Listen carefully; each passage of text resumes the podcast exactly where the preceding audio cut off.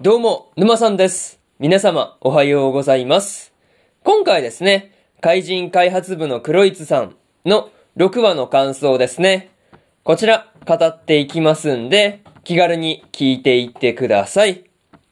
というわけで、早速ですね、感想の方、入っていこうと思うわけですが、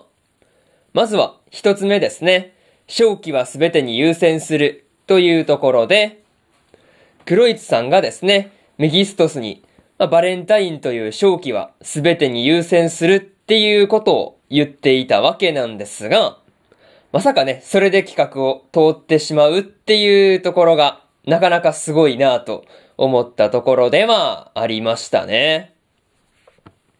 まあ、しかも、バレンタイン怪人の案にはですね、まあ、こう、アカシックも結構ノリノリだったわけなんですが、まあ、こう、アカシックがですね、そこからのチョコ作りっていうところにもね、こう、熱い指導が入っているっていうところが、なかなか笑ってしまったなというところではありましたね。あとはね、アカシックから、クロイツさんが、まあ、最近はね、チョコとか作ってないっていうことをですね、まあ、こう指摘されていたわけなんですが、まあ、こう容赦なく痛いところをついていくっていうところがですね、見ていて面白いところではありましたね。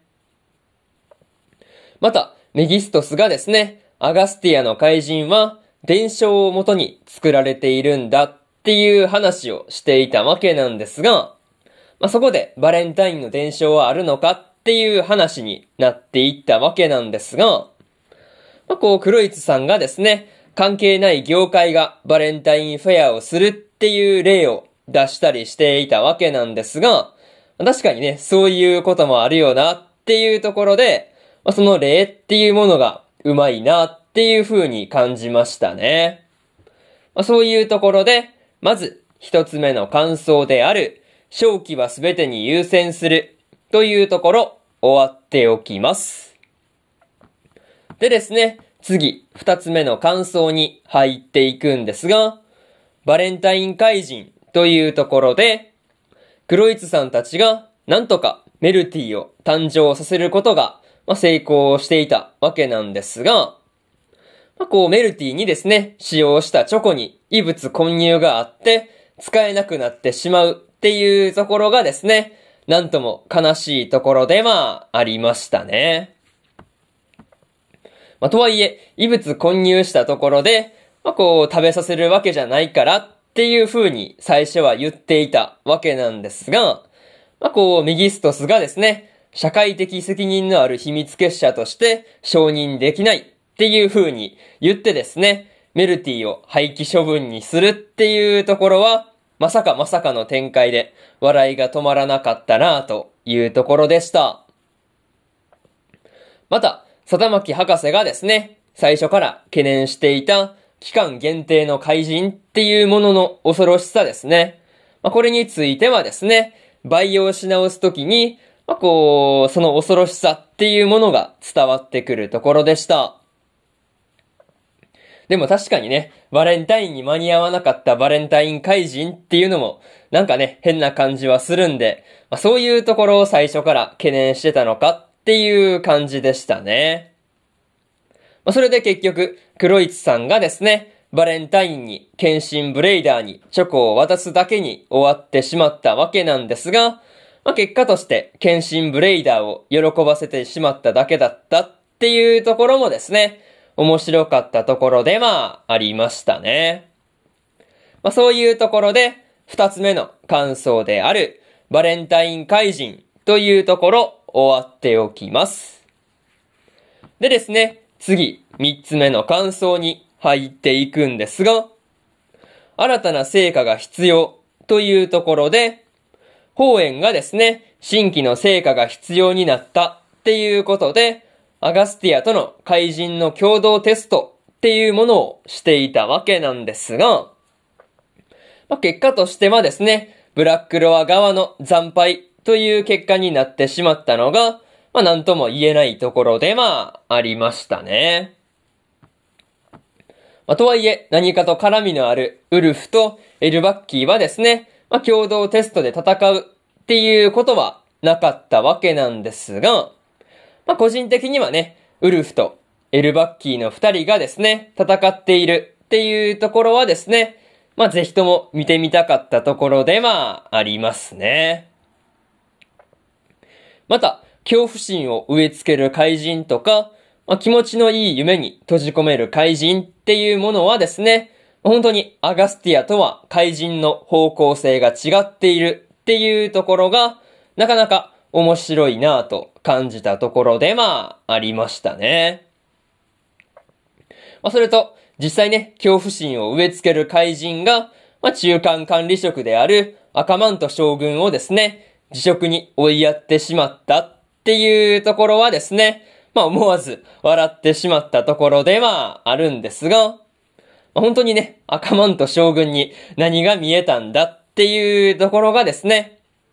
うん、実に気になるところでまありましたね。まあ、しかもね、そのことを、貞巻博士と法園と黒市さんの3人がですね、居酒屋で話してるっていうところも面白いところではありましたね。まあ、そういうところで、三つ目の感想である、新たな成果が必要というところ、終わっておきます。でですね、最後にというパートに入っていくんですが、今回はバレンタインの話と共同テストの話だったわけなんですが、まあどちらもね、怪人を作るっていうところがどれだけ大変なのか伝わってくる感じではありましたね。また、ブラックロアの方園がですね、とにかく、貞巻博士に負けたくないっていう本音が出ていたわけなんですが、まあ、貞巻博士に勝てなくてもね、十分に強くて個性的な怪人が作れているのになぁと思ったところでまあありますね。とはいえ、ブラックロアの方はですね、魔法少女の方を相手にしているみたいだったんで、ブラックロアと魔法少女が戦ってるっていうのはね、見てみたいところでまあ、ありました。まあ、とりあえず、次回の話では、アガスティアの方ではどんな怪人が生み出されるのかなっていうところで、今から楽しみにしていようと思いますというところで、今回の怪人開発部の黒ツさんの6話の感想ですね。こちら終わっておきます。でですね、今までにも1話から5話の感想はですね、それぞれ過去の放送で語ってますんで、よかったら過去の放送もですね、合わせて聞いてみてくださいという話と、今日は他にも2本更新しておりまして、スローループの第7話の感想と、ワッチャプリマジの第19話の感想ですね。この2本更新してますんで、よかったらこっちの2本も合わせて聞いてみてくださいという話と、明日はですね、3本更新する予定でして、賢者の弟子を名乗る賢者の第7話の感想と、あけびちゃんのセーラー服の第7話の感想、そしてですね、プリンセスコネクトリダイブの2期の7話の感想ですね。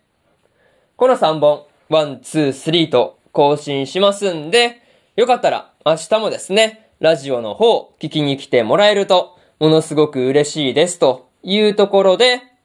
本日1本目のラジオの方終わっておきます。以上、沼さんでした。それじゃあまたね。バイバイ。